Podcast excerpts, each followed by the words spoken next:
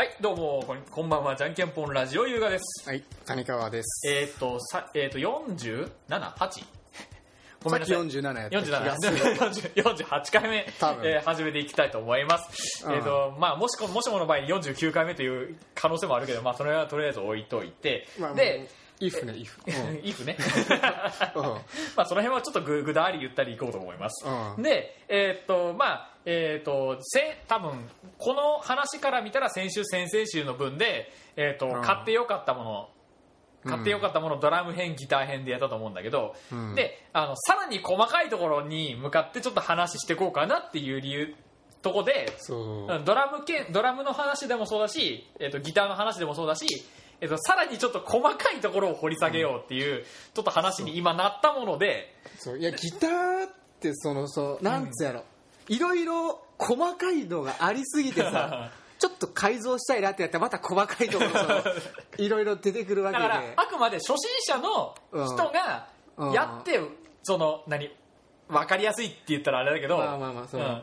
まずくるものね、うん、最低限みたいなうんそうそうそうそう。感じね。買ってよかったなってなるものとりあえず俺が今使ってまずなんかこれなんだこれ。あのギター拭き。ギターギター服のフロスフロスじゃねえな。なんだギター服ギター拭き。なこの本体のすごいベトベトした指紋とか 汗を拭く用のやつがまず1枚あるんやって。あ本ー体用ね。これこれ多分ギターセット買ったらかついてきたりするよね。ついてきたりする。でもでも安いやつってさなアマゾンで買った。安いやつってなんかすぐフォロフォロってなるああこういうやつかな。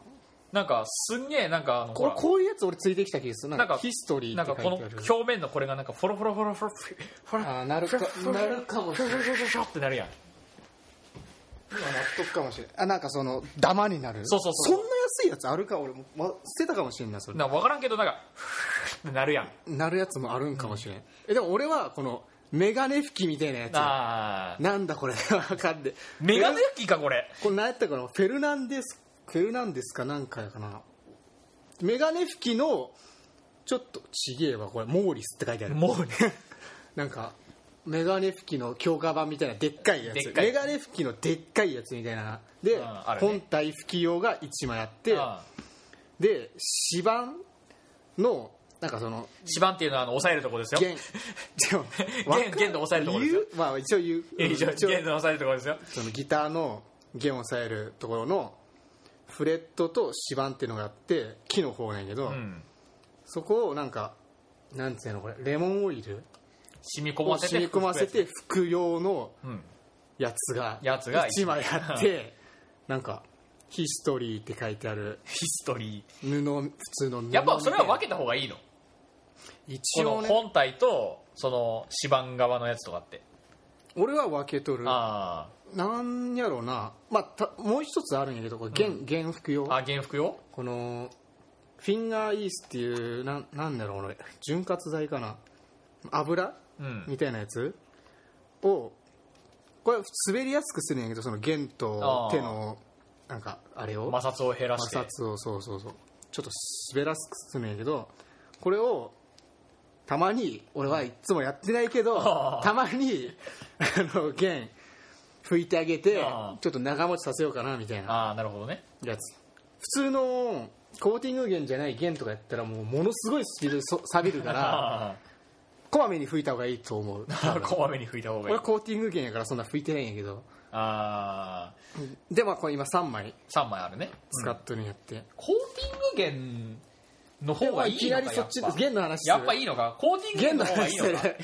まだあるのもしかして。ちょ待ってこれこれこれ。これあ。まあじゃあ言うたらああ。れねその何やろ弦を拭く用と本体指板拭く用は最低限分けた方がいい。ああなるほどね。なんかサビとかがあっあてぐしゃぐなんかぐしゃ傷がつくから分けた方がいいって話、まあ、レモンオイルで一応拭いてあれしてあげた方がいいってらしい。レモンとオレンジどっちがいいの知らん俺レモンしか使ってることないから。え俺オレンジしか使ったことないんやけど 逆に。じゃあ交換す 交換しようぜ。レモンの方が爽やかかなと思って俺これにしとるだけで。爽やかでいいんじゃねえかっていう単なるね。単なるイメージね。イメージで。いい匂いするんじゃないか。なオレンジっつったらなんかなんかたなんかなみたいな。レモンの方が爽やかやな。それだけ。なんやけど。まあゲンね。エリクサーの俺が面倒くさがりやからああ。のいちいち錆び錆びる時に錆びるからっつってこの弦をいちいち吹くのとかあの弦交換。うん。こまめにやるこまめにやるのとかかめんどくせえからエリクサーのコーティング弦。あバンって貼って、まあ、12ヶ月使ってなんかチョーキングしてる時には多分プチって切れる。1弦とかが。それからなんかすげえ滑り悪くなってきたなってなったらようやく交換する。切れるか気分で交換するんやけど、ギターのあまあまあまあギターの弦の太さってさうん、実際それは沼やと思うな。沼やよね。うん。実際沼なんやろ好みね好みなんやろうけど、うん。個人的にはえあまあぼ僕がしギター全くギター一番最初に触ったゲギターがガット弦のギターだったからうん。問題なんだろうけど僕はちょっとなんか太い弦の方が使いやすいんだけど、うん。谷川はどっちの方だ？俺は今そんな特にあのこだわってないけど0.9のから42ってやつのちょっと細いやつ。ちょっと細いやつね。light。super light って書いてある、 super light って書いてあるの？うん、のエリクサーのいやつまり super extra light みたいななんかよくわからないやつもある。もうある。0.8から始まるやつ。08から始まるやつもある。へえ、まあ、どどの辺まで細いのがあるのかわかんないけど。実際08だけ単品でこの1弦だけ買ったもんね。なんで？いやそれが理由があってあそのある曲ああ。バックホーンっていうバンドのあうん「まあ、旅人」って曲があるんやけどそれは1弦を1音上げるんやったからこの1弦って E なんやけど開放弦、それを G に上げるんやって確か EF やったかな G やったかな。うん。忘れた。忘れちゃ1った。音半やったかな。ああ。だいだいぶまかんなんかやな。G や GGG な G まで上げんなん。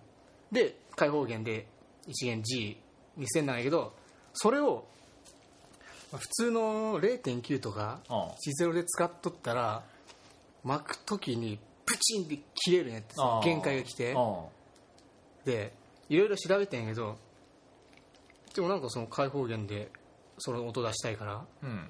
調べたら0.8にしたらあのーあれ弦のテンションが緩いからうん。そのちょっとつなんつうんや上げても音上げても切れませんよっていう、うん、聞いた。だそういう用途の人はそういうの買った方がいいかもしれない。お前はだからえ何？太い方がいいって俺は太い方が抑えやすい。うん、なんかあの逆になんか細いやつ一回聞かせてもらったんだけど、うん、なんか強く抑えすぎてなんか変な音が出てた。うーん。あのビブラートする時ってなんか強く押したり弱くしたりみたいな感じするじゃん。うん。確かギターって。だからあれやろそのなんつうんやろこのフレットから指板までのうん。深さでグイッと押さえすぎてちょっと弦のテンション上がって、うん。上がっちょっと音音が変になっちゃってなんか変な感じになっちゃってあるね。で細すぎてでちょっと太い太いやつで弾かせてもらったらそれがなかったからそんなお前細かくお前あれ人は？いや違う違うあ違う違う。のあのあれの時になし思想の時に。その時にちょっとうーんちょっとやりにくいなっつって。でその時に弾いて弾いてう。んなんかでなんかすんげえなんかね柔らかすぎてすんげえ逆に抑えにくいんですけどみたいな話したらうん。なら太くしましょうかっつって。ああそう言ってくれたんや。うん。うんいやまあぶっちゃけ俺もその太ければ太い太いほど抑えやすいっちゃ抑えやすい。ああそやね。だ大体の人のなんかあの意見と逆なこと言ってるような気がするけどね。細い方が抑えやすいっていう人も抑えやすいっていうのにもなんかいろいろあってそのただ単にこの弦を一本一個だけうん。1フレットだけ抑えるとかなら俺は太い方が好きやわ。ああ。なんつうんやろ。単。抑えとる感。単単元引きじゃないけどなんかそういう系？単音。は単音か。抑えやすい。でもそのコードとかのうん。このこれあるやん。これバレーコードとかね。バレーコードとか F とかの。うん。あれの時にまあちょっとテンションが高すぎたらまあ、それはその弦の高さとか調整が まあるんやけど 多分俺も適当や今適当やから、うんあれなんやけどそのあと細いと俺はチョーキンとか結構このなんてブルーハーツとかやっとったら出てくるロ,、うん。ロックンロールロ曲がロックンロールだな。あるやんそのなんかあ音決まりやつだからトゥリディトゥリディみたいなやつあまあね。その時なんかそのやっぱ細い方がうんゆやりやすいわけよ緩いわけよそのうん。テンション、もっと軽い力で押す。俺もそのあのーあれあれなんだこれ。え？なんだこれ。なんだこれ。チョーキング？うん。うまくないからあうまい人は分からないけうん。どチョーキング練習しとるんやけど、うん。今それ分からんから。細細い方がいいかな俺は。あーまあぶっちゃけでもこれ1-0お前からもらった これも試してみようかな試してみ思ったたぶっちゃけなんかこの話この話ばっかりは沼だしあのこの話ばっかしててあの時間が俺の話してえのに。やべえやべえやべえ。きほぼ何も話してねえぞ。いやでもねちょっと待って。いろいろ試した方がいいその、うんまあね。うん昔試した弦俺11とか試しとったけど。なんか嫌やなって思って今0.9だけどもしかしたら今試したら10の方とか10とか11の方が弾きやすいかもしれんかもしれんしそうだやろ？そう、まあ、しょっちゅういろいろ変えてみるのもいいかもしれん。うん。でちょっと待っていろいろあるんやってな。いろいろいろいろあるないろいろあるけどちょっと待って俺のやつも話させろちょっとは。あいいよいいよ。あのねドラムやっててドラムやってて。あドラムの話になるんか。うちょっとちょっとだってそうだってこまごまとした話だから。あでドラムで多分あの実際あの何？えー、とスタジオ行って叩こんじゃって話になった時に叩こんじゃ？って。叩こうかってなった時にお叩こう叩こうかってなった時に実際問題まあ実際問題っていうか多分初心者の人って多分あの多分チューニングとか多分いまいちよくわかんないから多分そのまま叩くんだけどあやつもそんなそのまま叩いとったな。意外とそのまま叩く人多分多いんだけど、うん。でで多分それのチューニングのせいで叩きづらかったりとかっていうこことが結構発生するのよ。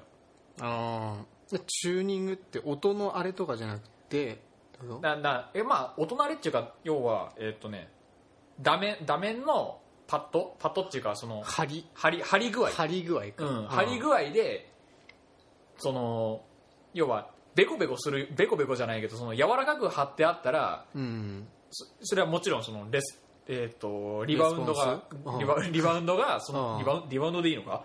あはは反発のこ反発が反発弱いし。緩かったりピンピンに張ってやったらパーンってのバーンってなって逆にやりづらかったりっていうのもあるからあなんかえっ、と今その何遍もこの話になったら出てくるけど今教えてもらってる人から言われたのは、あのもし、まあ、ドラム教室ドラム教室？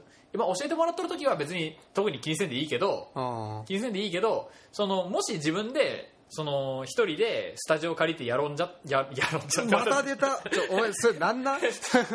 やろうかとした時に そういう喋り方やったっけお前？やろうかとした時にあのあ自分の慣れたその張り具合にした方がいいよっていう。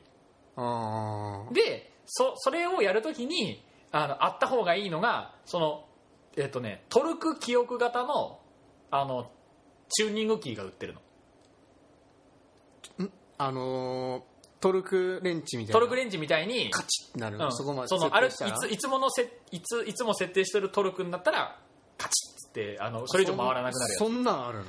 マジで？つあってあこれ面白いとかって思って買ったんだけどあ。あのねまあ買ったんだけど。買ったんだけどもうん。ども、まあ、実際問題その太鼓の大きさだったりとかあ上に貼ってある、えーとまあ、あの画面によって多分音の質も音のうん。音も変わるから、そこまで当てにはならないんだけど大体張り具合を同じにしその締める時の力とかもうん。ある程度統一できるから、ああの意外と自分の叩きやすい音にしやすい。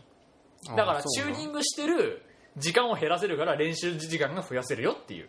ああお前そこまで細かくやったなお前。細かくっていうか、うん。そこまで細かくないよ、うん。だから大雑把やよだいぶ、うん。だいぶ大雑把やけどそのそういうのが自分の叩きやすいうん。跳ね返り具合とかあるあるから程度はあるある程度は把握しとるからでそのうん同じにできるそうそうそのおそのトルクにと調整してあるからうんまあ、ある程度ガチガチガチガチガチガチガチガチガチってわ結構大雑把にちょっとわーっとやってうん。であのはうあの音がちょっと波打っとったりとかする側はちょっとうん。自分の手自分のあのちそれ以外のチューニング機でカチカチカチちょちょっと調整して、うん。あこんなもんかなっつって叩くんだけどあそうなの意外とその画面によってその意外とスティックコントロールがそあの、うん。悪影響を受けるってことはあのメッシュパッドとゴムパッドのあのあれを練習パッドを使ってるせいでよく分かってるから、えでも、ま意外とそこって重要っていう。そうなんや。